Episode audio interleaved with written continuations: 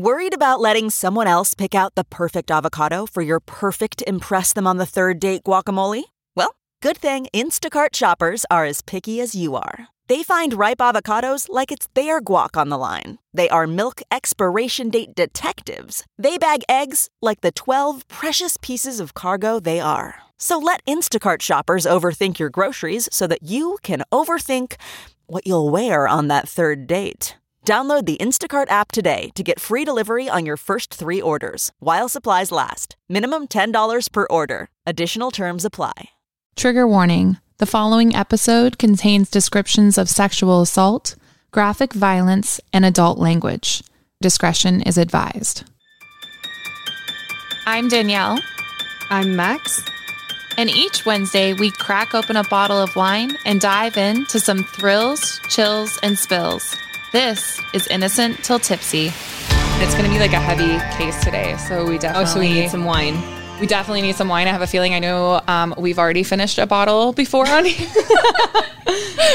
Maybe we'll have to crack open another one. Who knows? But we're looking at Phantom today, and you wanted to Oh, like fun. I don't know much about this, but I did read. This Yeah. wine has an app. it does. It's interactive. Um, it's Cool very lengthy. Yes. So we're just going to cut to the chase and open some wine. And drink the wine. That's the way we roll. Um, so do you want to guess what you're tasting? Do you like to know what you're tasting? I feel like it would be a, a darker wine, but maybe that's just because of the bottle. I'm like reading too much into it. It's so label. dark. Yeah, it's a really dark red. it's dark. Um, wild berries and black pepper Whoa. are framed by the influence of oak with baking spices and a hint of toasty vanilla. Oh, toasty I mean, that- vanilla. that That sounds sounds, good. Yeah. Okay. Um, we call it the Phantom, a ghostly figure that wanders the Bogle cellars at night. Fleeting glimpses of muddy work boots and blue jeans, then gone. Does the Phantom really exist? Yes. Has he inspired us? Absolutely. Yes. Okay. He has a hundred percent. They have proof. Isn't it like Ryan and Shane from BuzzFeed need to go there because there's their proof of ghost is like They're here. They They're are there, wandering with their blue jeans and their boots. and the boggle. What is that? Am I, I'm- stupid? What if it's Bogle? Bogle? I don't even know what it is. It says, I don't know, it just says Bo- Bogle, Bogle Vineyard. Vineyard. Okay. Cool. Cool. Okay. All right. Let's drink. Let's do it. I'm over it. Oh. I'm glad we've just like kind of quit on trying to open up the wine in front of the Struggle camera is real. because it's it is very like it's too much of a struggle. As we we are not experts. That's why I was like, I will pour, pour you a full oh, thank pour you. because it is a little tricky to refill. oh man. All right, for those of you listening. Cheers, let's see. Well, I'm glad I don't taste pepper. Yeah. I was a little bit nervous after we're like, oh. It does taste a little folly. Yeah, because of like vanilla Yeah. oaky. It's not like my favorite. Do you remember the price point on this one? Um, I feel like everything we selected was between 15 to 30, so I'm going to guess a solid 25. Yeah. Um, no, actually, Phantom was really lower um, price point for us, which is it's a decent wine for its price point. I feel like it's 15, 16 actually. Oh really? Mm-hmm. Because there's a white, there's a um, Chardonnay friend Yeah. that we got, so we'll try that on another episode. But um, yeah, for 15, 16. I just had like a memory because when we were shopping for the wine, we were like shopping on the label because That looks spooky. yeah, we like that basic. Um, but um, I remember being in university and when I would go shopping with my friends, we would check for the highest percentage of alcohol. Oh way, we will not make it through the store if we shopped that way. I forgot that was what we used to do. We used to go through all the bottles, like, okay, this is the one. this is you're like this is the straight. this will get us Rubbing alcohol. so we can go to ladies' night and Oh not my. spend a dollar. well, this is a 14.5 percent. oh shoot! So it doesn't mess around, It does not mess around. No, that's funny. I, I um, like it. I, I like it, I like too. it ish. We'll see how I feel at the end of the story. It's not my favorite of like what we've tried so far. Um, but I would agree it's with not, that. Yeah. So we'll see. I mean, once we get tipsy, Points for the app. Will so. it? Yeah, the app is pretty cool. So. um, give it a try. It's pretty like Phantom. Yeah, And I was like, what are we drinking? It's a red blend, right? maybe. Sorry. Yeah, that's all it says. It just says proprietary red. So Oh. guessing red blend. Okay. Well, All right. That's like my vibe, anyways. I love red blends. It's my favorite. What's your favorite, or you just don't? Uh, yeah, I don't have a favorite. Oh. Okay. I know, I know. Well, I'm open to trying new wine. So yeah, I just thumbs up, thumbs down. Yeah. This one we'll see by the end. Yeah, we'll see. um, so yeah, I think when you and I first met, we talked about what like interested us like the most about true crime, like what got us Mm. like started, you know, on like the journey of being I don't know what is it with There's, like, women some and spo- yeah, right? like get obsessed. There's like there's always some like hometown Mm-hmm. or some like experience, some like crossed paths with someone that knows. Like there's always something that like sparks Yeah. it. I guess I feel like. Yeah, and it becomes like almost like a, a fixture in your life. I think there's always that point too where it's like I feel like it's stunning because you sometimes think like, okay, that can happen anywhere to anyone, maybe even me. You know what I mean? And that's definitely like this case today. That was what started my journey into true crime. I would dare say it's like what inspired me to go to university for criminology, um, and it's definitely how I got my like following on TikTok because this was like the thing that went viral, which was so shocking to me. Um, but it also like meant a lot because the narrative on this case has been so shifted away from the victim, and it's really as if the person that killed this girl, as if they are like. It's like their defense team wrote the Wikipedia page, even. Got it. So it's like really slanted. It's very slanted. And I feel like most of the crimes we talk about, I know enough about. Just to reiterate, I know enough about, so I'm excited that we're going to cover this one today. Yeah. Um, because I feel like I know the Wikipedia page. Yeah. So I'm ready to get to the, the real story. It's really it's really crazy. So and it means like a lot to me to have people talking about it and it's really cool to see more other TikTokers, other creators deep diving into the case and seeing exactly what I saw and what bothered me about it. well and so Um, unique then that you were like not like part of the story, but you have your own experience of the story. So I live 20 minutes away from where this all happened, um, growing up as a kid. So um, it definitely sticks out, you know, in my memory. So let's say I like travel back in time. We're gonna go back to the 90s, you know, where everything was like, you know, you had to like change the channel. There was no like fast forwarding, rewinding on your TV, no streaming services, nothing like that. President Clinton was still, you know, in office. We were like vibing back then. It was um, the fall of 1998. So we're like just after Halloween. And um, we're I, I'm getting ready for my seventh birthday, you know, 20 minutes away. I knew like after Halloween, I was like, shoot, I've only got like a couple weeks, you know, and now I'm like, now I'm like, shoot, I've only got like a couple weeks. um, but this year was totally different. It was so crazy to me, like how much this stuck in my mind because I, you know, I was only six turning seven. Yeah. So super young. Um, but this little girl had gone missing 20 minutes away from me and it was all over everywhere. And she was only a year older than me. She was eight at the time. Right. So, it feels like it could be could have happened to you. Like, and I even had like, anyways, we'll get into that later. But I had like similar situations like happening in my own neighborhood. So it's it's interesting. It's like you would just get that feeling. You're like, oh, like you know, it could be anyone, right? Um, but yeah, she gone missing just 20 minutes away from me, and this was just like something that clicked. And her photo was everywhere in Jacksonville, Florida okay. Everywhere. So everyone was everyone knew she was missing. All of the kids knew she was missing. Like I remember this being like a big talking point in school, and we were so That's young. so scary for little kids to be concerned about Yeah. yeah, missing kids. Yeah, and I remember my mom. Like I remember it almost being a shift of like she was watching us then, you know, mm-hmm. because I feel like we were still kind of innocent in the '90s. Like not so much as like the '80s and everything, because like Adam Walsh had already happened and all of that, you know. So you know, like this mm-hmm. could happen, but it's like in your backyard. It's like too close to home. Yeah. You never think, you never think. So, and it just felt like it lasted forever. And I didn't remember doing it, but when I was talking to my mom about this case recently, she told me that um, we had been one of the families that had gone to help search for this Really? little girl. Yeah. So we'd been in her neighborhood helping search, and we didn't know like the, the Clifton family at all because it was Madeline Ray Clifton that went missing. I'm not sure if I said that. Um, she was eight years old, but we didn't know the Clifton family at all. But we did know her neighbors. We knew um, the um, it was Josh Phillips as a son, and then um, Missy and Steve, and we knew them just. Um, business sense wise, because my dad was a veterinarian in the area. Oh, okay. Yeah, so they would like take their dog Tootsie in. Mm-hmm. Um, we didn't know the other one. There's a there's a beagle named Beauregard that they had, but we didn't. I, I don't know if they changed the beagle. Maybe they didn't like us. Don't take the beagle That's there. fine. so yeah, no. Um, so it kind of like a weird, like little, co- you know, coincidence kind of thing.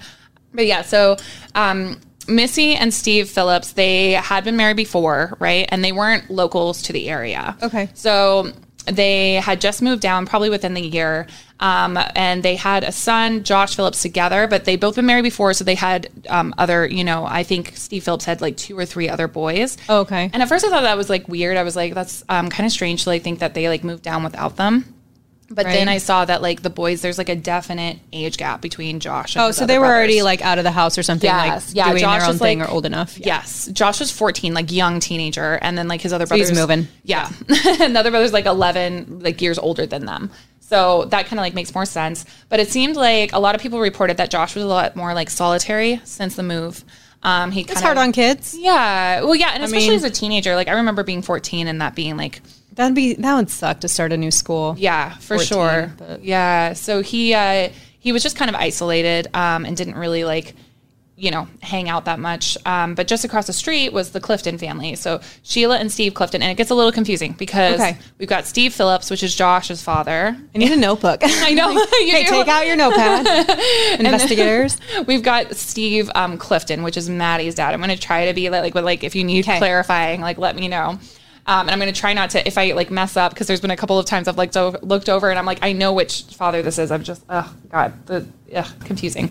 Um, but anyways, they had um, they'd been together for like 30 years. So they were like high school sweethearts and everything. Uh, i know really sweet. And they had two daughters together. So they had jessie who was the eldest and at the time she was 11 years old and she was self-proclaimed nerdy super into gymnastics like Oh yeah. yeah, super like girl. fun girl. fun. Yeah. And then um, Maddie, who's eight, and she was like, it was said that she could do anything. Like she could pick up a baseball bat in one mo- minute, and then like the next minute she was like in a tutu, like dancing like a ballerina. Like she had Aw. the world at her feet. Like you know, just Yeah. super talented kid, super enthusiastic, had just like a zest for life, right? Um, and at the time of her disappearance, she was going, she was in third grade at San Jose Catholic School. So it kind of just puts a grade. perspective, yeah, how Yeah. young, you know, you, you, she was when she went missing. Um, and I realized this, like, looking into this case again, how similar our neighborhoods were as well. I mean, they were only 20 minutes away, but we were, my family was in like a young neighborhood in Jacksonville, Florida. Mm-hmm. So all of our parents were friends with each other. All of the kids were around the Is that similar like age. that block party? Like Yes. a- yeah. Exactly. Exactly. and we would all like. My family didn't have a pool, but the Pattersons had a pool. You know, so we. so you're like at their house, Yeah. their pool. And, yeah. yeah, and um, yeah, so it was kind of like a similar. It seems like dynamic over in the Clifton and Phillips like neighborhood. Like all the kids hung out together. There was like this like silent rule that if an adult was outside, they would be you know watching the children. Yeah. So very similar to like my neighborhood. It was very like a trusting neighborhood too. So I think that's too like why that's like it's so jarring. It feels to me. safe. Yeah, yeah. Because you're like someone's around. There's adults around. Yeah, but recently, um, before Maddie went missing, recently there had been some changes as to who was allowed to hang out with who. Oh. Yeah, so apparently Josh, who's 14 at the time, so it kind of makes sense, but apparently Josh had That's started a to- lot older than a third grader. yeah, it's kind of like it's weird, but then if you think that they're hanging out in like a group mentality, maybe it's not. Yeah, like there's kids in between their age. Yeah, it is said though, like online, they they say a lot like, oh, like they they were friends, and they weren't necessarily. It was more Yeah. like the kids all hung out together right? Collectively, they all are. Yeah, friends. that's the vibe I get from Sure. like what's actually being said. Besides, like, anyways. They weren't like besties having sleepovers. They were like a group of kids. yeah, exactly. Um, so, but Josh had recently talked to both Jessie and Maddie about sex, saying that he knew how to get a girl pregnant with a, or not to get a girl pregnant because of a rubber. And he's 14 and that's a third grader. So Yeah. I feel like that'd be creep creepy. Yeah, like I mean, like in one part of me, I'm like, you know, I understand he probably just like did sex ed. You're excited, like it's a new thing, but It's like, like a don't taboo talk thing to to your, share. He's yeah, like that- uh, don't talk about It's like trying to shock his friends. Yeah. or talk about it with like boys your age or I don't know like it's weird that you would like you know and not only that he'd shown the girls a porno magazine so of course like Jessie would say later she's like we were good girls so like immediately we were like goodbye you know I'm going over They're probably like, scared. I would They're be like, "What the hell? terrified. I was Put this raised, away. I was super. I was raised in like such a strict Christian household. I know I would have been like, I never want to see that again. That's horrifying. I'm going home. you know, so the, um, they both went home. They told their grandmother at the time. Their grandmother was like watching them, and when the parents got home, she was like. They just like laid down the law. They were like, "No, you're not to hang out with Josh anymore." Like, no thanks. Yeah, and Josh's family made up a similar rule for him. So his father, Steve, said, "Those girls are way too young for you right now. You know, you're you're headed in a way different direction. You got to grow up sometime. So Yeah. Yep. So he said no more, you know, no more hang out with them. Understandably, right? Um, and before, so they were like no longer allowed to play anymore with him. Now, before um, Maddie went missing, weird things had also started happening in the Clifton family home. So at first, the Clifton parents kind of were thinking that the girls were kind of like, you you know, how do you say it? like misbehaving, I guess. Yeah. Um, so there was like some holes in the walls. I mean, kids do stupid things. So you're like, ah, they're being like, are they being just dumb? I know I threw like, Like, my eyeliner at the wall one day when I was mad, and it like, Like, went why all did over you the do wall. that? Yeah. I don't know. I don't know why I did that. yeah, so many. And do you remember? I drew on the floor once, and my mom was like, "Why did you do that?" I'm like, "It wasn't me." She's like, "Your brother can't write." Oh. and I, I was like, "Okay, it was me," and I don't, I don't know why. I wrote my the name of my crush, and that's why I was like, "I can't fess up to this." Did you ever have the um the invisible like mar- writers? Yeah. Like, yeah. So I'd written on, on my wall like all sorts of things, but then like years later, and names of crushes. I loved Hilary Duff at the time. Like it's all on my wall. It's just like an embarrassment. But yeah. Oh God, so yeah, there was like holes in the walls happening. Um, some staple gun had been used like on the walls in, in Maddie's mattress, like stapling her bedding to her mattress. And um, there were holes in the walls behind um, Jessie's um, Backstreet Boys posters.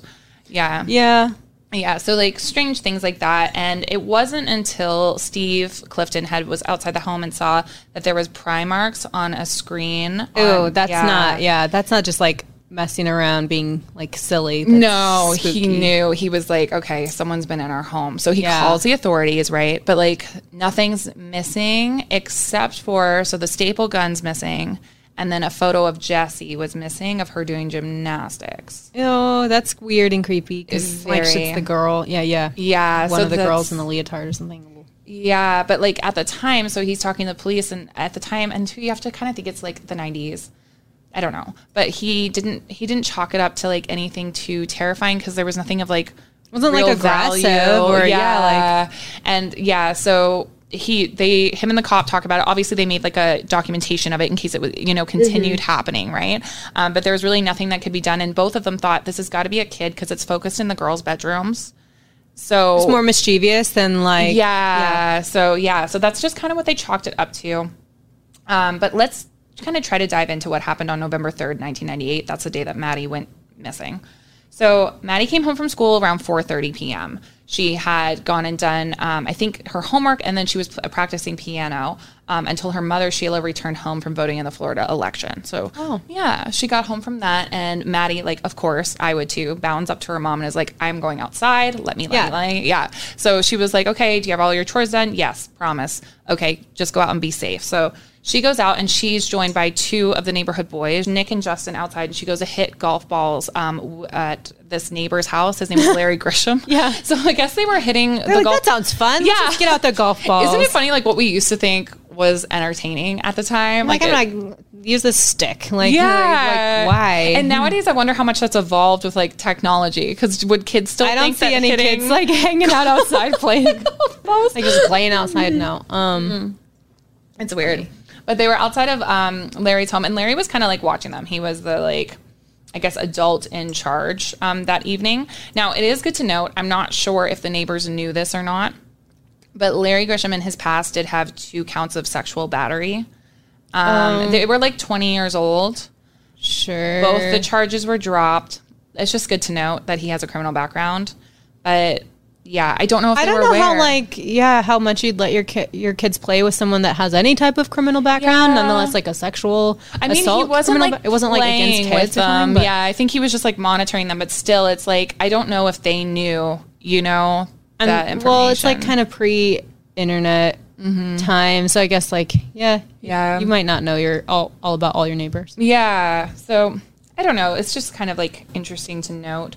Um, but uh, they started to run out of like the golf balls. I don't know if they were losing them because they were like hitting them into the fence and then they were just like disappearing. Um, so Maddie wants to play more. Justin walks Maddie back to her home. She runs inside, asks her mother, do they have any more golf balls that she could use? And Sheila was like, no, Maddie, like go Just like emptying sleeves of balls. yeah. She's like, please go find, like, I'm sure if you go back to Larry's house, you're going to find, you know, the golf balls that you were already playing with. Like, Yeah. Go on. And back bef- out. Yeah. Before Maddie left her house, which w- would be for the final time. Mm-hmm. Yeah. She went to her sister Jessie, and Jessie was trying to complete her homework so she could go out and, like, you know, play. Yeah. Um, and she went up to her and she was like, you know, come out play with me. And Jessie was like, if you leave me alone, you know, I'll I'll be out there as soon as possible because she's just trying to get her stuff done.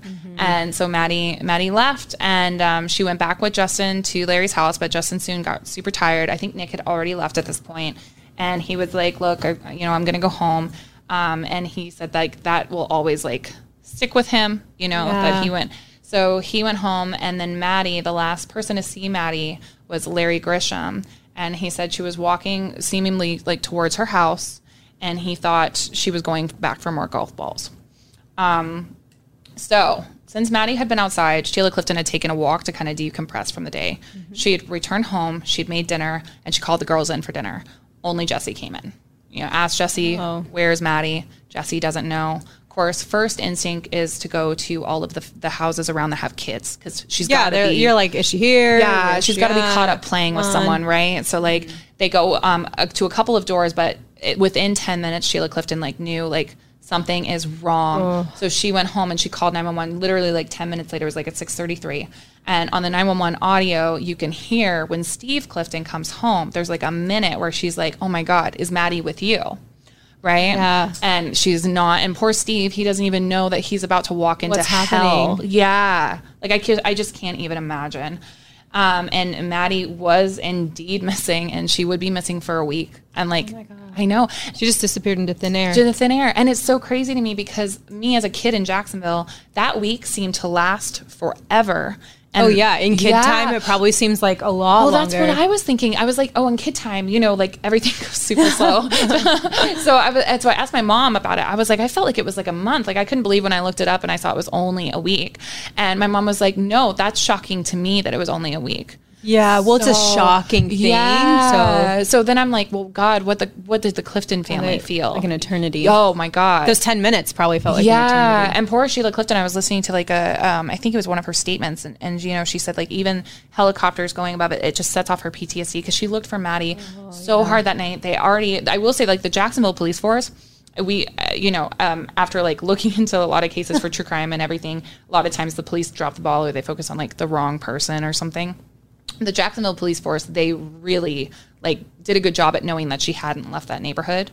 And Yeah. they zoned in on there and they had search helicopters, like everything in that area. And um, Sheila said, like, just those helicopters going over, like, she remembers everything so vividly because of how long she searched for her that night. She even ended up like peeing her pants just from like the trauma of like she's Well, like, when's a good time out. to go in? You know, like, you're I'm never giving go up. in. Yeah. Exactly, exactly. So I just like I couldn't even like huh, imagine. Um, Jacksonville was totally turned upside down that week. Like everyone knew about her missing. The streets were adorned with yellow ribbons. Like everywhere you looked was Maddie's face or one of these yellow ribbons. Um, the reward for any information on Maddie went from fifty thousand to hundred thousand dollars in a week. So They were like desperate. Find her. Yep. Yeah. Um, and Larry Grisham was questioned 20 times, and his house was searched nine times I mean, by the police. he's the last person to see her. He's got Yeah. a criminal background, like fair enough to like start somewhere. And it would make sense that like it should have been, you know, the Yeah. guy with the criminal background that was, you know, an older gentleman that had done this, but it it wasn't. And it just like is so crazy. And like the whole neighborhood was totally searched. So like all of the neighboring houses was searched. It was just like routine searches. I mean besides larry i think they like really went hard on him. Um, Right. and there were cadaver dogs that were searching outside as well but they only searched outside. They didn't go into the homes. I think that's like just Okay. worth mentioning. Um, but yeah so they um, would find out on November 10th, like where Maddie had been, and she'd been across the street like the whole time, and I just like couldn't even imagine. Yeah, so November 10th, around 7:30 in the morning, um, Missy Phillips was going to do what she felt was impossible, which was go clean her son's bedroom. So teenage boy, Yeah. like kind of makes Like, sense. yeah, I'll help him. but his room was like insanely messy and we will get into that. Like the dog and the bird cages were like full of feces. I feel like that's like a little bit of neglect too because like the bird cages were like four inches thick. Oh, yeah a feces. Yeah. yeah. And that's like in a kid's bedroom. yeah Yep. Yeah, and I don't know if it's like it's hard because like he's like a teenager, so he's entering into adulthood. So you know you want to give him like the the benefit of the doubt that he's like going to clean it up and everything. But like all he was doing was burning incense, and it's just like, come on, dude. I mean, maybe if it was like dirty clothes or dishes or something, but those are like Yeah. pets in there. That's Yeah, awful too. Mm-hmm. So the police had actually mentioned the smell to Missy because they'd gone in obviously for these routine checks, right? So they were like, don't know what's going on in there. And I kind of wonder. Someone had commented on one of my videos. They were like, maybe they thought about neglect too. You know, they were like, "Come on, get your sons." you Yeah, know. like you got to step it up. We see you. yeah, we, we got you. We're watching you. Clean that room. We'll be back. So, um, yeah, she decided like she was going to go in, and she said upon entering the room, she realized that if it was overwhelming for her, how much would it like be overwhelming? Yeah, he's 14. He's not going to do it himself. Exactly. Right. So she starts to get busy in cleaning, and she notices a wet spot beside his um, water bed. So she's like, "Oh shit, yeah, the bed is like, you know, leaking. Like, fuck, I have to deal with this." So she goes over and she notices that there's electrical tape. So the way Josh, I have to put the Yeah. talk of my hands. Okay. it's the Italian last name. It's fine. so Josh had a water bed, and he's only 14, so he can't like obviously lift the water bed mattress up, right, or anything. So there's like a panel box, almost like one of those storage things. You know what I mean? Yeah, to get like under it. Yeah. Yeah. So Missy had noticed that that storage panel it was like closed off with electrical tape on all of the like, yeah. So Oh. weird. So she pulls that apart and she pushes the panel and she sees something white underneath it. So she's like, "Oh, what the hell? You know, thinking like Yeah. laundry or something. I'm You're sure. Like, God, it's ever this. Yeah. Yeah. So she starts to pull. She pulls it a couple times, and then she realizes that it is the socked foot of Maddie Clifton. Oh my God. Like, could you imagine? No. Like, I just You wouldn't believe your eyes. No. You wouldn't even like be able to grasp that. Yeah. So she knows immediately, and this always feels weird to me. Like she just knew it was her son, and later it's going to be like alleged that her fa- like the father was abusive, and I'm like, I grew up in an abusive like father side home. I'm like, Eh, wouldn't you have thought for a minute that maybe it was your abusive husband? I don't know. You would want to blame the adult first. Yeah, Yeah. like it definitely in the end it definitely was Josh. It definitely was that. I'm not saying that Steve had anything to do with this. Neither. Well, it's almost it. inconceivable But that a 14 year old would commit. it's a, weird that she would know immediately. She was, was like. Josh. Yeah, that was, it's just that's weird to me. But anyway, she she leaves the room and she goes to call her husband. A lot of people have given her flack for that, but I like I would want to warn my husband. You know, our son's about to get arrested for murder. Right. Like this is about the end of the road here. Yeah, Like, yeah. So um, Steve wasn't answering, so she kind of knew what she had to do. Like, there's no sense in calling the police because ever since Maddie had been missing, there was always a police officer stationed outside. So she just she just went outside when and she like knew. She said when she was like walking across the way, she knew like she she could see the you know Clifton family home. Yeah. and she was just like, I'm taking every bit of hope. You know, away from this family that they're going to find their daughter. Because only she knows where she. I mean, her and Josh right now, but like knows where Maddie is. Yeah, and what's crazy too is in that moment that she's going to the police and she couldn't even find the words to tell the police officer. She just said, "You have to come inside." They had to wait for backup because they didn't know what the fuck had been Yeah, found in like, that "What's house. inside?" Yeah, Uh, it was just like inviting yeah. us in. So and then they went in and you know, and as they were roping off the house with like the caution tape, and Josh's bedroom was becoming a fucking crime scene across the street. The Clifton family was wrapping up with Good Morning America, asking for their daughter to be brought home safely for the last time. Oh my god, that's so awful. I know, like, can you? And they're like imagine? within like a hundred yards of each other, and it's like and they saw it too. It was like reported that the Cliftons saw the yellow tape, so like they they must have known. Yeah. you know, like I just like I couldn't even imagine. So in Josh's room, they didn't only find the body of Maddie Clifton. They yeah they so they also found yeah. Uh, so they also found um, a flyer of Maddie, um, her missing on his nightstand. Which is weird because Wow. he'd been sleeping over her that whole week. So he's Oh my God, sleeping yeah. over this corpse of his friend, supposedly according to Wikipedia and everything Yeah. else. Um, and um, she his the missing person flyers on his nightstand, and then also like hidden near his bed was that photo that had been stolen from the Clifton house of Jessie. oh Clifton. no, it was him. He- yeah, oh he, was the one breaking into their house.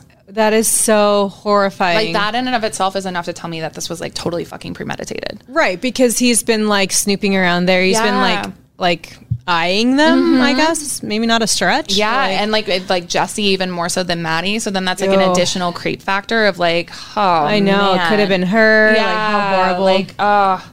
So, um, they also so police went to go pick up Josh from his high school.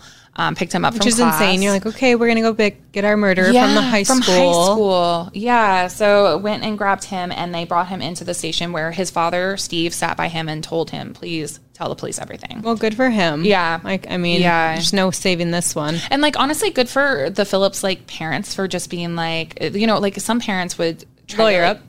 either lawyer up or like try to be like, um, okay, you know, like we're gonna try to cover this up for you or anything, or you know, Yeah, it's yeah, kind yeah. of like I don't know. Kudos to them for being able to be like, okay, you know, It's facing it head on. yeah, let's do this.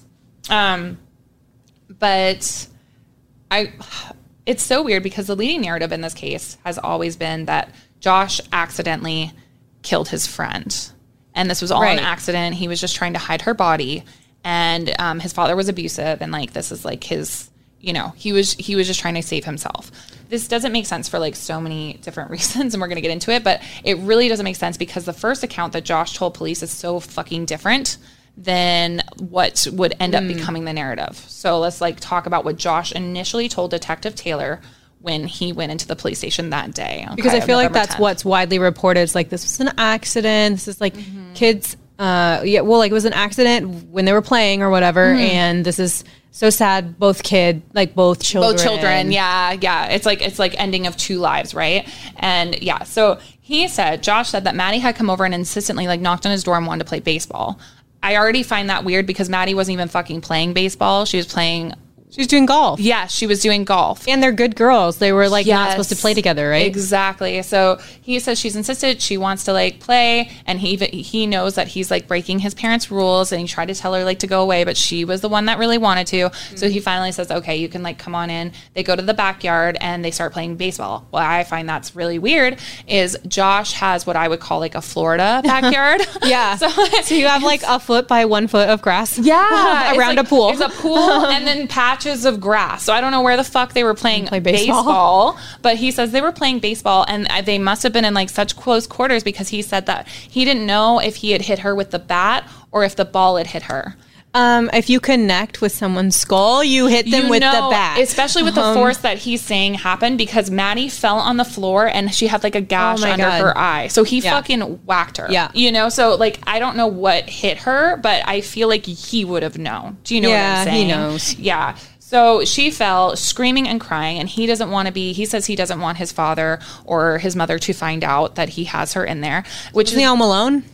Yeah. So sh- they weren't home yet. And I feel like me as a kid, but then again, like, I don't know, speaking from different situations, we all have like accidentally hurt our friend or our friend has accidentally hurt us. Yeah, and you go and get an adult. Yeah. You're like, oh my God, I'm so sorry. And he would probably say, like, well, my parents were abusive. Well, fuck that. Okay. They're not home. They're not even Go home. across the street to Maddie's family. yeah. They're Or that home. neighbor guy or whatever. Yeah, yeah, or Larry. God, Larry. Larry. Larry. so yeah, so they he drags her inside. He says, and he says, in the process of dragging her inside his house, um, hit her pants and panties came off. Um, no. yeah, I don't know. I, yeah. So he says that that is what happened there, and he somehow has managed to also bring in the baseball bat with him from outside, which I think would be a struggle when you're dragging in a human body and you've got a baseball. You're like, hang on, let me just grab the murder weapon. yeah. Um, so he brings her into his bedroom where he says he hit her three times in the head to try to quiet her. Also, if he was trying to quiet her, wouldn't your first instinct to be smother?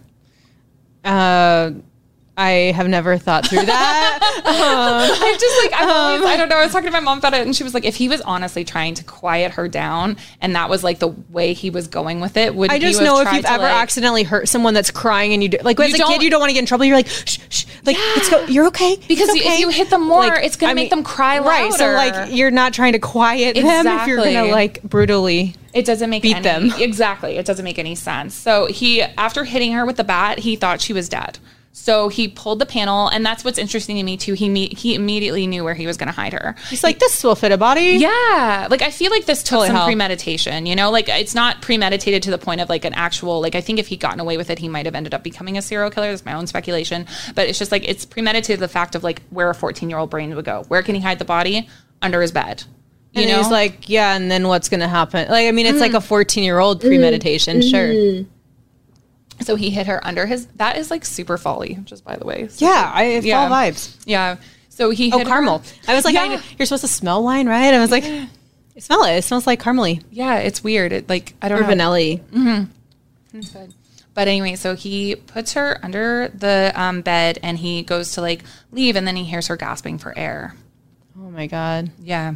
So instead of going and getting help again, for the second time, Josh goes and pulls the panel back and pulls Maddie out, and he takes a knife and stabs her several times in the neck. I think twice in the neck. Oh my god, it's so bru- it's so It's so hands on and so brutal. Yeah. Like, and you're thinking of like a 14 year old. What you're like a freshman, a yeah. sophomore. Yeah. Like they're not adult sized. Like this is a lot of force for lot of force. for a 14 year old sized person. Yeah, and like when we get into the autopsy too, like that, it just shows like so how much brutal. force. Yeah. So he shoves her again back under his bed, thinking that she's dead. Closes the panel and he walks out and he goes to wash up into the bathroom. As he's Just like going about his business. Yeah, as he's washing up in the bathroom, he hears his father come home and even like yells and greets his father. As he walks out of the bathroom, he hears Maddie again. Oh my god. Yeah, so she's still alive. So he goes back in, and instead of getting his father, yes, I know his father probably abusive, but still, he pulls the panel back out again. He pulls Maddie back out again, and he stabs her nine more times in the chest. Oh my god. And nine times. Like that's nine a lot. times, yeah. And so, and then he shoves her back under the bed, um, and he goes and washes up and gets his family's dinner ready, which he was doing before Maddie arrived home. Yeah. Was able to set the table, was able to sit in front of both of his parents and eat. Not Oh my only God. that, he was also able to watch porn after after doing all of this. He's just going about it like a normal day. He's, having a like, great oh, how was your day at Yeah. dinner? And like, And then Sheila Clifton agree, sees him at one point that evening, and she's like, "Have you seen Maddie?" And I'm sure she was just a mess because she would be. you're asking anybody and everybody. And and uh, it's Josh says, "Oh no, I haven't, but let me come help." And grabs a fucking flashlight and goes out Oh and help looking for her, even though he knows where her daughter is. Yeah. So that's so wild to me that he, as at 14, he was able to just pick up and act like nothing had changed. Able It's to go so to school, cold. able to watch porn, jack off in his fucking That's room. Like that makes me so mad because uh, this That's whole horrifying. accident thing. It's like it wasn't an accident if you And then it's kids there. on kids like accidents against Yeah. kids. Yeah. And not only that, he was also playing outside with all these other kids, including Jessie Clifton. oh my god. He's So- like looking his her sister in in the her face. Yeah. Yeah, after what he did. Like, so I just don't like obviously there is some kind of disconnect from reality going on there. Like, I don't know, but absolutely crazy to me. Um, and what's even crazier is during that week that Maddie was missing, Josh was questioned by police, and that was the first time police had come to his house. So police, it was Detective Taylor. Detective Taylor's like, I'm sure he, that poor man, he's probably because there's like been appeals and all sorts of shit. He's probably so sick of like coming into all of this noise. I just because it's such a hor- horrific case, you know. Yeah. But Detective Taylor, he goes to the Phillips household on a routine search because that's what they were doing for all of the, you know, Clifton neighbors. Knocks on the door, only Josh is home. So he says, "Okay, um, can you call like your parents? You know, Yeah, um, to, like, I gotta let me come in. Yeah, Yeah. So gets a hold of um, Missy Phillips, and Missy's like, "Yeah, come on in." Like, obviously, she doesn't know. Like, There's no bodies in my house. yeah. Come on in. So they they go in, they do their search, and as they're like closing up, they go into Josh's room, and Josh is lounging on his bed. Remember that there is a corpse under his bed, so he's just he's totally chill. He's like just lounging, according to Detective Ta- Taylor. Oh and yeah, Detective Taylor asked him a few questions. I think that's when too, like he saw the state of Josh's room as well. Josh also had incense Sure. burning too, so he like definitely was trying to mask the scent is what I'm thinking. Because if a seasoned homicide officer couldn't smell a decomposing corpse under Right. He knows. He would know. yeah, so There's that no, room like, must have been, that. Yeah. Oh, god, that room must have been bad. Um, so during that questioning time, he asked Josh what he thought had happened to Maddie, and Josh said Josh said he didn't want to think about it. Wow. Yeah. So he does. He like knows right from wrong. I'm Yeah. sorry. I know we're probably going to get into that, like mm-hmm. sociopath or not, but like he mm-hmm. knows right from wrong. Yeah. He like pre- premeditation. Like he hid the body. Yeah. He's like going out to search for her for her, mm-hmm. pretending everything's normal. It's not like he has like remorse. Yeah, no, Yeah. So yeah, crazy. Um, yeah, and he even like Detective Taylor even made a note of the oppressive smell in the room. That was like the words that he used, and he felt like like the cages had been intentionally left unkept. So that's like crazy. And how soon did he go in and interview I him? think it was three After Maddie was days after. I don't have it written down. Oh my god! it So she's been like- under there three days. yeah, Yeah. yeah. So it was it was pretty rough. What's crazy is like so Josh's story has obviously changed since then because it's now like this accident and he hit her. They've now changed it totally to he hit her with the baseball bat. So that was like for sure. Oh, on accident. It was an Yeah. Total accident, like whatever. And it was all because his father was abusive and like that's like why he did, you know, what he did. But what's interesting to me is the prosecution in his trial would um, tell a different story, and that story was very similar to what the medical examiner came up with, and also what my mom told me when I was a kid. Yeah, So- probably like the truth. yeah. So my mom told me, of course, at the time, like we're in the same neighborhood and everything. And I obviously the flyers are getting taken down. We're aware that she's passed. Mm-hmm. I want to know mm-hmm. what happened to the girl on the flyers. So I asked my mom, you know, and she, my mom's always been like one of those. She's one of those parents a little bit rough. you know, she's very much like a truth teller. She, we didn't believe in Santa Claus growing up, the Easter Bunny, none of that. tell you how it is. Yeah, yeah. If you want to believe in them, that's fine, but they're not real. like get, get it together. Um, but yeah, so mom wanted to tell us as much of the truth of this as she could, being age appropriate. Sure. So she told me that, and it was basically with the moral of the story of like, it can be anyone you trust that can do something horrible to you. So please tell me where you are. Tell me where you're going. I really don't want to lose you. So um, she told me that this little girl had been lured by someone that was supposed to be her friend with the promise of golf balls. Oh, that gives yeah. me chills, like thinking about it, because I'm like that, you know. And um, and he had lured her into his house where he'd killed her and put her under his bed, and that was where Maddie had been found. So just to like be super vigilant and always tell her, you know, what I was doing.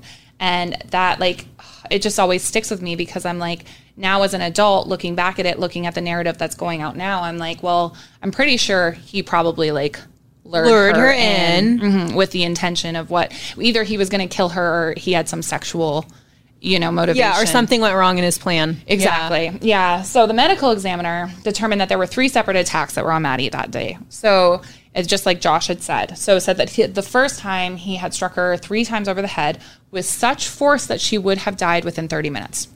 Oh my god. Yeah. So, this was not an accident. Like we, acc- I accidentally hit you with my baseball bat while we were playing baseball. Yeah, like that much force. And for a 14 year old to wield Right. that much force, that's wild. The second attack stabbed twice in the neck with a Leatherman knife that was found in his room. And the third attack stabbed nine more times in the chest um, with the same knife. He was trying to kill her all three times. He was he definitely had that you know intention there, and um, it was said that her cause of death was drowning in her own blood. Oh yeah. And they also said that Maddie must have still been alive the last time he put her under the bed because when they found her, she was still clutching part of the bed her frame. heart. She was like fighting. Yeah. God. So, um, Maddie, as Josh had said, Maddie's pants and her panties had been removed. Her panties were found under her body, and the shorts were found just a little bit away under the bed. Um, the subsequent investigation would show that there had been no sexual penetration. However, you can't always tell with molestation. You know, what I Yeah, I mean, this is the guy that this is the ki- a guy kid, but was uh, like showing them porn, Mm. Yeah. and then stealing pictures Yeah. of them in like le- or of Jess, Jessie in a leotard, Yeah. and then takes her panties and her shorts off. Yeah. yeah, And and, then was- watches porn. Yeah. I mean, and his computer that was in his room, which okay, but his computer showed that he had been watching porn before and after the murder, and maybe during. yeah, this is like if this was an adult crime, you'd be like sexually motivated. 100%. I mean, if it, but, but I feel like we're he's trying to 14, we're like he's yeah, not. He's we're not trying sexual. Mm-hmm. to make it met, like we're trying to understand it when there's really no logical explanation except that something broke. Yeah. you know, and Yeah. like yeah. So something that never is mentioned too in this case that I think should be mentioned was Maddie was found with her shirt pulled up. So at that to It's me, just like it's all like of the- sexually Yeah. motivated. Like you can't tell me this was like an accident. Like Right. it's so. Ah. So, anyways, in the backyard where Josh said they'd been playing um, baseball, there was no sign of struggle and there was no sign of blood either. So, Right. just to note that. Um, so, due to the horrific nature of the attacks on Maddie and the callousness of Josh's behavior, Well, and the dog searched the neighborhood, right? Yeah. Mm. So I mean, not to say that they would have found all of that, but if all of that had happened how he said it had happened, Exactly. they would find some some sort of evidence. You would think outside, and Yeah. he's like dragging her inside, and like if she's bleeding like from these blows. yeah, I mean, yeah, it just doesn't make any sense with what he, you know, is saying at all. Um, but because of how this like this whole case happened, because of his attitude, because of how brutal his crime was, he was going to be charged as an adult in Florida. Um, so and th- but he was he wasn't going to be charged for the death penalty. It was just life in prison, just because of his age, you know, Yeah. juvenile. Um, and because of how Maddie's disappearance had affected the entire community of Jacksonville, it was literally like a bomb went off. Um, it was decided that Josh's trial was going to be moved to Bartow, Florida, which is four hours away from Jack's.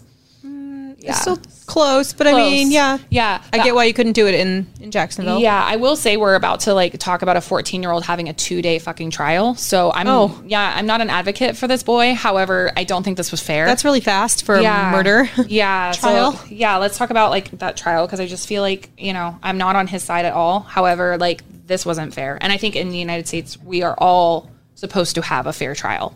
Right, because like let's not do this more than once. Like mm-hmm. let's just do it right by the mm-hmm. book. So Josh had a lawyer, Richard Nichols, um, who the Phillips family would later say totally swindled them. They paid him sixty thousand dollars, and he did jack shit. So he'd promise like one thing to the family um, outside of court, then go into the court and just like completely reverse the situation. Um, he did, however, hire a psychiatrist named Tom Bowery. So Bowery determined that Josh didn't have any like typical sociopathic behavior. Like he still loved his parents, so there was still like a way like he loved people, you know, um, and his animals as well. But he said that Josh was terrified of Steve Phillips, so there definitely was some abuse in that household. Sure. Yeah, I mean honestly, like look at Josh's fucking room. Yeah, like a little bit of neglect. neglect. Yeah. Yeah. Um, and that would lead to the recurring theme of the like Maddie Clifton case, where Josh, being afraid of his overly strict, abusive father, would like you know try to get out of trouble by killing Maddie and hiding her. But anyways, the Nichols also I don't think you get out of trouble by, by like killing people. somebody. I just don't know where that logic like came in. You know, It's not even fourteen year old logic. No. Yeah. Hmm. Here, I think have it's- some more Phantom. I think it's logic of like. I killed someone and I don't want to face the consequences, so I'm going to make up a fucking story. That's my personal opinion, but Exactly. like whatever. So Josh's lawyer, Nichols, had also hired a neurologist who determined that Josh had lesions on his bilateral frontal lobe. Now these legion, le- wow, the lesions, the, the legions. the legions of demons. No, these lesions can impair judgment, causing panic. Um, so this this was ruled inadmissible in court, and the prosecution also had the evidence of Josh watching porn before, after, and possibly during, and that was ruled inadmissible as well. And I'm not why sure that why. couldn't get in. Yeah. I get why like the um, neurologist like report because I mean, Yeah, sure, debatable. Like, what did these leg- legions make you do? Yeah. but yeah, like computer data, you watched porn, you yeah, did it.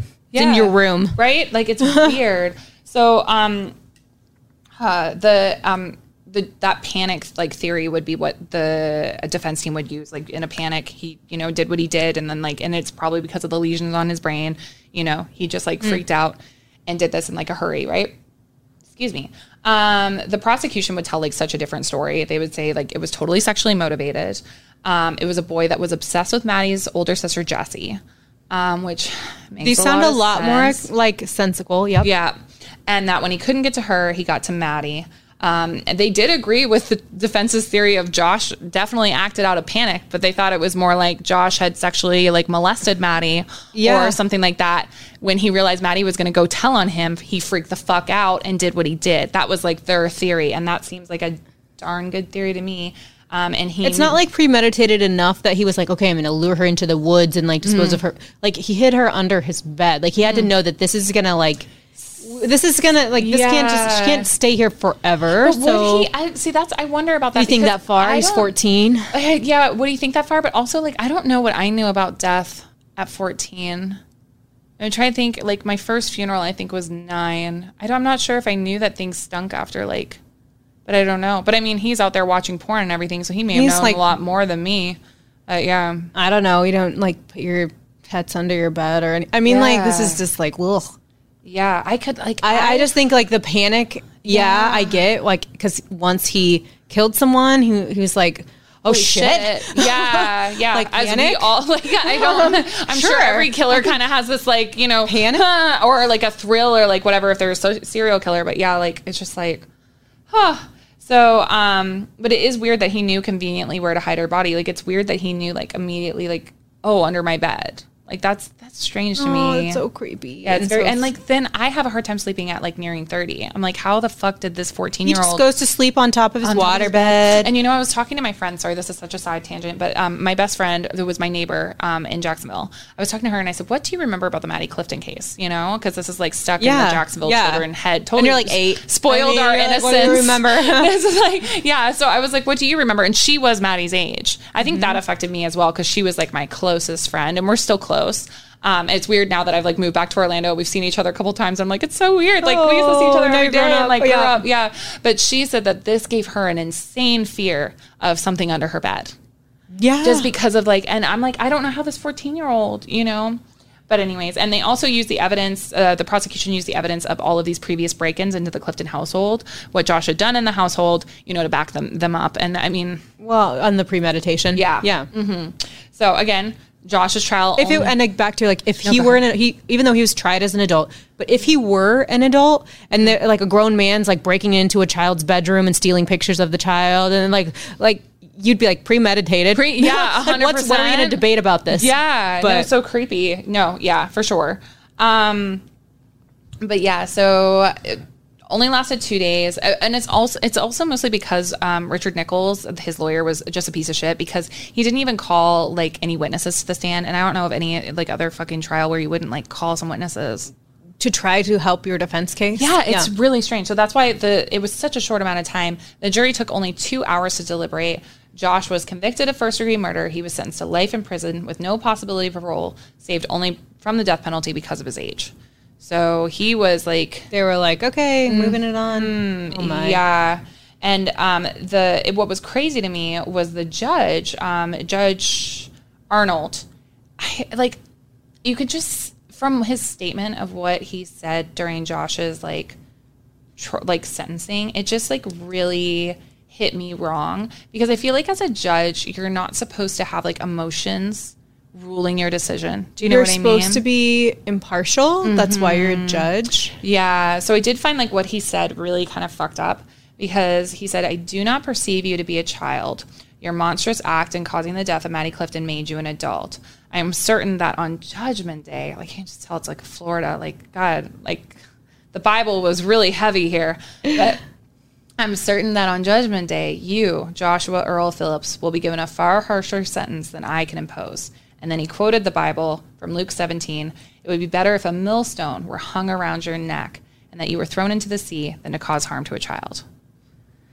I feel it. That's a lot to bring in as a judge, for sure. Yeah, like I want to say that to him, but I'm like, should You're you not the judge? a judge, Sure. yeah, have like you know, like I don't. I just feel like it wasn't a fair. I feel like that's a good way for someone to go back and be like, "Hey, I had a mistrial." I mean, Yeah, like this is just like one of those like, "Hey, it was really fast. They debated 2 hours and by the way, the judge said this." Like, Yeah. I feel like that's No, does he I- go back to trial? I agree because like I just does he fight this? I, I feel like yeah he's definitely guilty. I feel like yes he should spend his entire life in prison. I never want him out personally. I feel Mm-hmm. personally victimized just as a child in Jacksonville. That like you know so I feel like yes this is the right decision. However they went about it like the totally wrong way and he should get a fair trial. You know it just it feels weird. Um, even though I personally believe I don't know how the accident theory could make any sense when you're going to be able to cook dinner, you're able to like go out bald faced lie to this mother who's probably hysterical, you know, when she sees Play you with her da- her play with other their daughter. yeah, Um, and then and go to school as if nothing happened. Also watch porn in your freaking room while this like it doesn't make any sense to me. But anyways, that's like such a huh, side tangent. Um, but almost 20 years after the murder of, jo- of Maddie, he wasn't panicking at dinner. He wasn't panicking when he was outside playing with Jessie. Exactly. It's he wasn't panicking when he was sleeping over her. Right, or- it seems like he didn't even like miss a night of sleep. He was fine. Right. I wonder what he thought like when they they came into his like like did he know was he like oh okay like when they came into his classroom to arrest him. He's like, "It's me." Yeah. Like, "Oh, you're looking for me." yeah, um, that'd be me. but just I can't even imagine them interviewing him while he's like sitting on his bed. I know. And that like Detective Taylor said like it was totally he was acting like totally like chill. Like I remember I took an eraser from a kid in second grade and I was like, okay, I have to be careful like opening like I just can't imagine Yeah. hiding something Yeah. that's that extreme and being that brazen to just be like, oh, I'm just gonna interview me right here, like hiding Yeah. in plain sight. Yeah, it's it's crazy. So, um yeah. Before we get into like what ends up like happening, we need to like go into like what happened after like the figurative bomb hit oh Jacksonville and like see like what happened with the Cliftons, with the Phillips. So, Clifton family, they actually remained in like their family home. Amazing. Oh. I don't think I could do that. Um, so super strong people. Yeah. Um, but their family started to thin out, which really sucks because Sheila and Steve, as I said before, they've been together for 30 years. They're like sweet high school sweethearts. high school sweethearts. Yeah. And they ended up getting a divorce kind of over this. Um, Yeah. I mean, it's pretty traumatic for your family, so and like they both, uh, according to Jessie, they both like coped in different ways too. So like Steve kind of wanted to like kind of move forward, you know, focusing mostly on Jessie, where Sheila just you know wanted to hold on to Maddie, which you can't. You can't blame her for it. And then also she had to keep looking at the house across the street. So she moved out. Um, they didn't move too far from each other though, because she wanted to obviously be, you know, close to Jessie and not make it that difficult, right? Um, and uh, Steve stayed in the house up until just recently. He moved out a few years ago, and ha- Jessie has been in the process of buying the family home from them. Oh wow. Yeah. Yeah. To keep it in the family. Yeah, she said like that's Maddie's home, so that's her home, and I just like oh my heart. So yeah, crazy. But um, just to speak on like Jessie and how amazing she is. Obviously, there's another set of like victims in this whole situation. It's Missy and Steve. Um, I feel like we often forget that when it comes to like murders and stuff. That like the murderer's family, they didn't know what the fuck Right. They're not responsible for the yeah, like in a way. I guess in a way, the Phillips family like kind of is I mean, the they're neglect and the parents, abuse. yeah, they're but, like, responsible for that. But then you wonder like how much did Steve abuse Missy too? You know, so that's like Yeah. I don't know. It's hard because we don't really know what was going on in that household, right? But um, Jessie started to notice that Missy didn't really want to leave her home. I mean, why? Why would you? Right? Oh my god, Like, you'd feel like the town pariah because you'd be like, Yeah. that's his mom. Yeah, I mean, How exactly. would, could she go grocery shopping out? Exactly. So that's what Jessie started to kind of help her. So when she would notice her bringing her groceries in, Jessie would come out and help Missy bring her groceries in. And I feel like that sets like such a standard for the neighborhood because if you see, Yeah. you know, the the victim like coming and helping, you know, and then she would go get um, Missy's mail and stuff, and they exchanged like cards and stuff together, which Oh. is like yeah, Yeah, if really Jessie can befriend her, then you all, the community can like support her. And too. what's really crazy is in 2000, C. Phillips um, was killed in a car accident. He was literally like thrown from his Oh, no. vehicle. He wasn't wearing a seatbelt, um, but he was killed like on impact. And what's really crazy is um, Sheila Clifton actually came and like she gave her condolences. Oh wow. Yeah, to Yeah. Missy. So that it's just I, I just think they're like such a strong, strong family. Um, but after all of this with me, let's go back to me. a little bit lighter. So I had like I had moved from Jacksonville up to Canada, right? And um, I I'd gone to university. I think I was like in yeah, I was in criminology school at that point in time, and I well criminology school. I, I went to university for criminology journalism, and I came home for a visit to see my mom. And I was sitting on our couch, just vibing, flipping through channels, and all of a sudden I see fucking Josh Phillips on Oh my God. goddamn TV. I was like, what the Oh. hell? So I called my mom into the living room, and of course, it was at that time you we couldn't pause. It wasn't a streaming service. You're like, "Mom, mom, mom, mom." Yeah, mom, you have to come in here.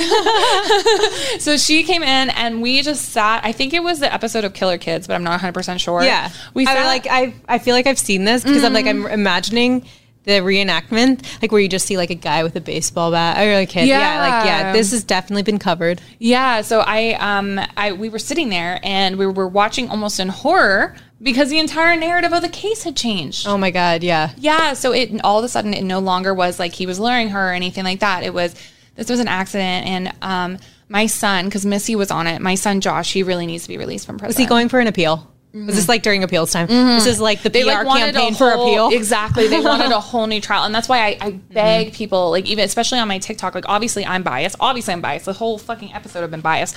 Um, but like everybody has their bias. Like please go like look at Do your own stuff. research. Yeah. Sure. Because there's always like another side of the story. Documentaries are always pushing a, you know, so please like go look. But yeah, so it was just crazy to me. Like we like sat there like with our mouths open, sometimes screaming at the television because we were like, that's not what the fuck happened.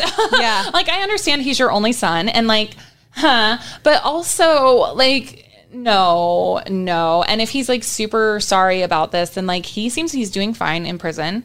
I think he'll, you know, He's bettering himself there. Let him better himself there. He's, He's all right. great. Yeah. So it was just like, and then that was the day too. I realized that if you Google Maddie Clifton's name, Josh Phillips pops up. It's his face. Oh, it's his Wikipedia page. It's everything. It's his narrative that's spewed all over it. And I just like was totally dumbfounded by like this whole thing. Um, and uh, yeah, and it's, it's been crazy to me to kind of like take revisit it and see that like how different the narratives are and how like even obviously Wikipedia isn't that trusted of a source, but normally I find you can get a good summary, you know, from it. and Sure, not it's even, crowdsourced. Yeah, and not even that. So just so crazy to me. And what was wild to me was that Missy Phillips was sitting there like advocating for her son to have like not just a fair trial to be released from prison. I can understand wanting to advocate for him to have a fair trial. Everyone should have a fair trial. hundred Sure. percent. And Josh didn't receive one, so I would agree with her on that. However, she wanted him free, and what was crazy was she said that in an interview that she had begged Josh, begged Josh to tell her what had really happened the night of November um, third or eighth. I think it was eighth. um, but the night that Maddie went missing. Okay, And so she had- knew right away the moment she found the body that she was like, "This was It my was son. Josh. This was Josh." Yeah. And she knows that she doesn't know the truth. Mm-hmm. And then that to me, like her knowing immediately that it was Josh that killed Maddie, it speaks to like there must have been behavioral issues. There must have, you, You know. don't think you're like choir boy of a son or something mm-hmm. is like going to be the one that did it. So Yeah, I know what he was. She was found in his room, but like, I don't know. Like, I just, it's crazy. I would think aliens put her there if I if I like if I had a son. Yeah. And I was like, he's the best son ever. And no, none of these like, yeah, there was red flags. Then if she was like, oh shit, it was him. Yeah. So it's just, it's crazy to me that she knew immediately it was him. And now she's like saying, like, Josh, I found Maddie in her home. I think I deserve to know what happened. And he won't discuss it with me. Like, he just shuts down. And she's learned to just step back and say that I may never know. And I'm like, well, you don't even, you don't even know what happened. None of us know what happened, but you don't even know what happened. You're sitting here advocating for him to get out of jail. Yeah. But, okay. And then, um, what's wild to me is they want out, but and while Josh has like gone out, he's been a model prisoner. He's completed his GED and he's assisting other prisoners with his with their own appeals. He has not received any mental health except for what has been required from him in court. Oh man. And we are like, hey, put him on the streets. Put him on the streets. Yeah, he was 14 years old. He murdered someone brutally and then like ignored it, like a sociopath. Sorry, like, but seriously, like just like straight up ignored it for a week. And but not actually, because that would actually be like an excusable reason if he was a diagnosed sociopath. Yeah. Um. so So he hasn't had help, and we're like, put him out. Yeah. Yeah. Isn't that crazy? And I'm also like, why wouldn't you seek help? And he even said in one of his interviews, he was like, maybe I should see someone about that. I was like, Maybe. dude, like, come on, man. Like, seriously. Oh my.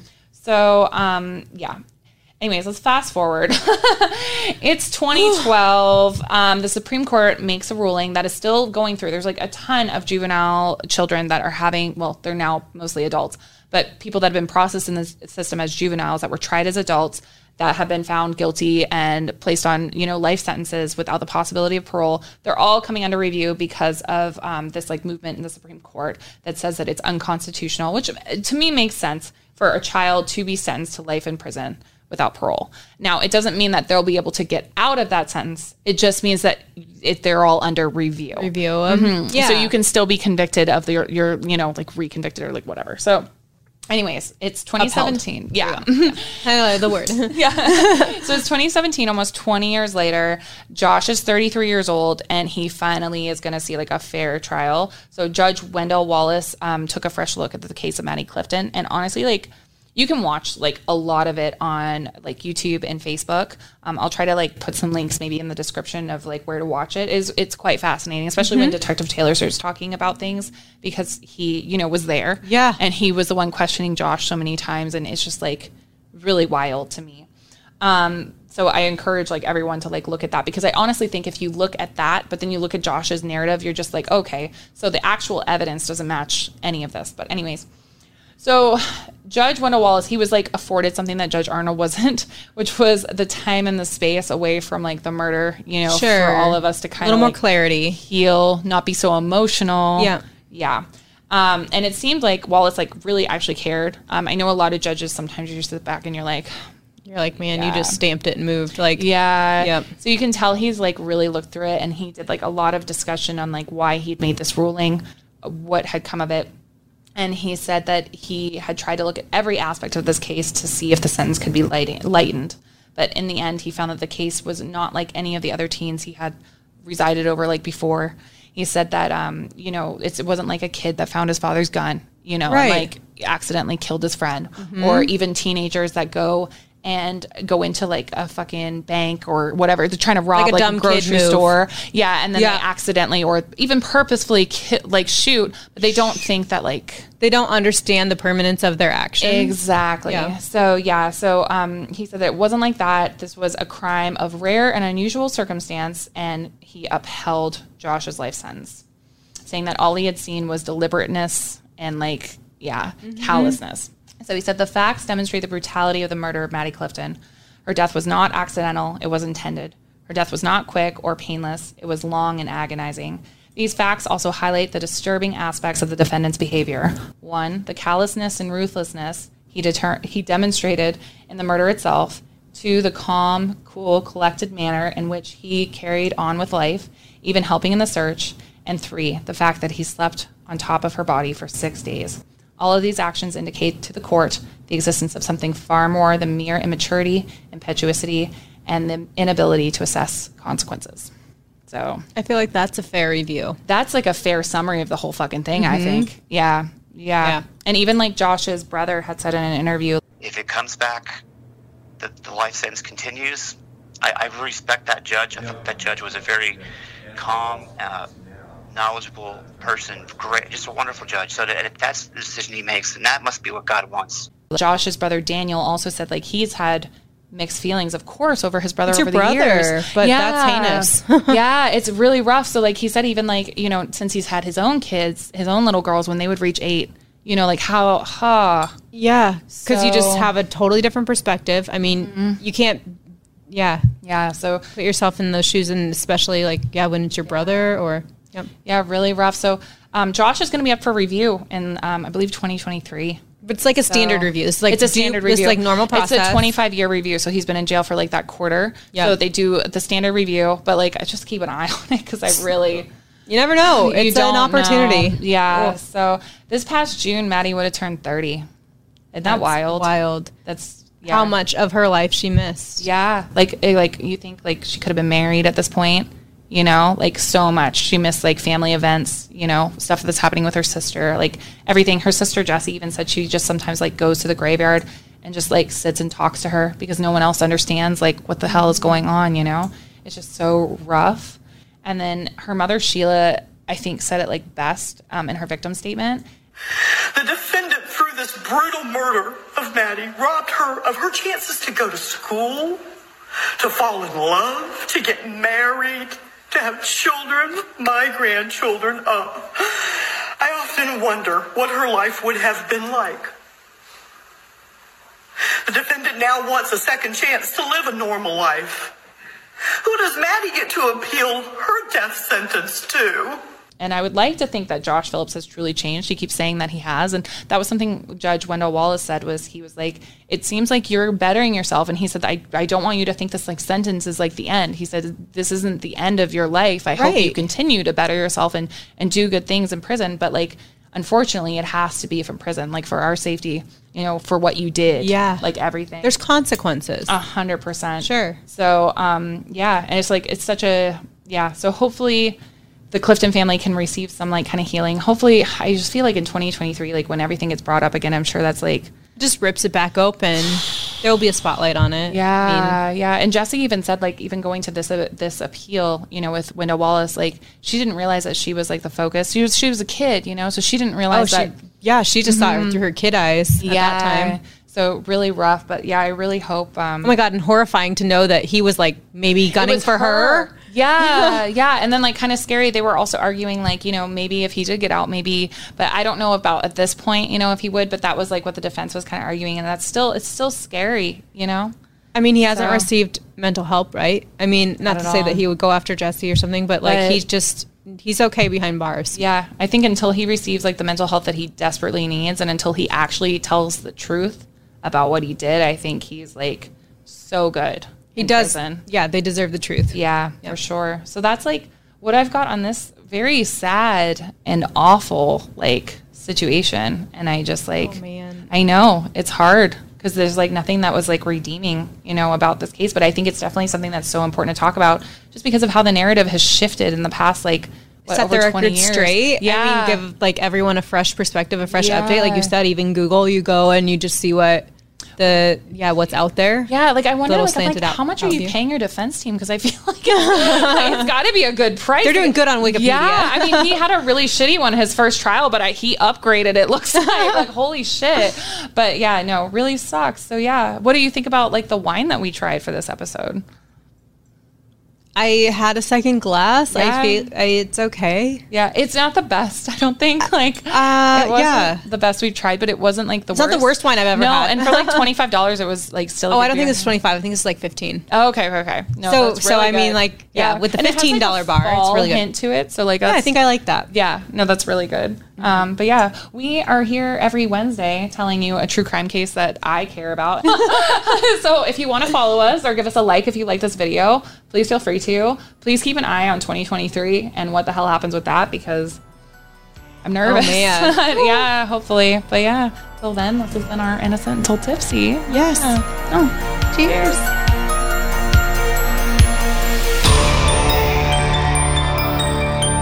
Hurrdat Media Production.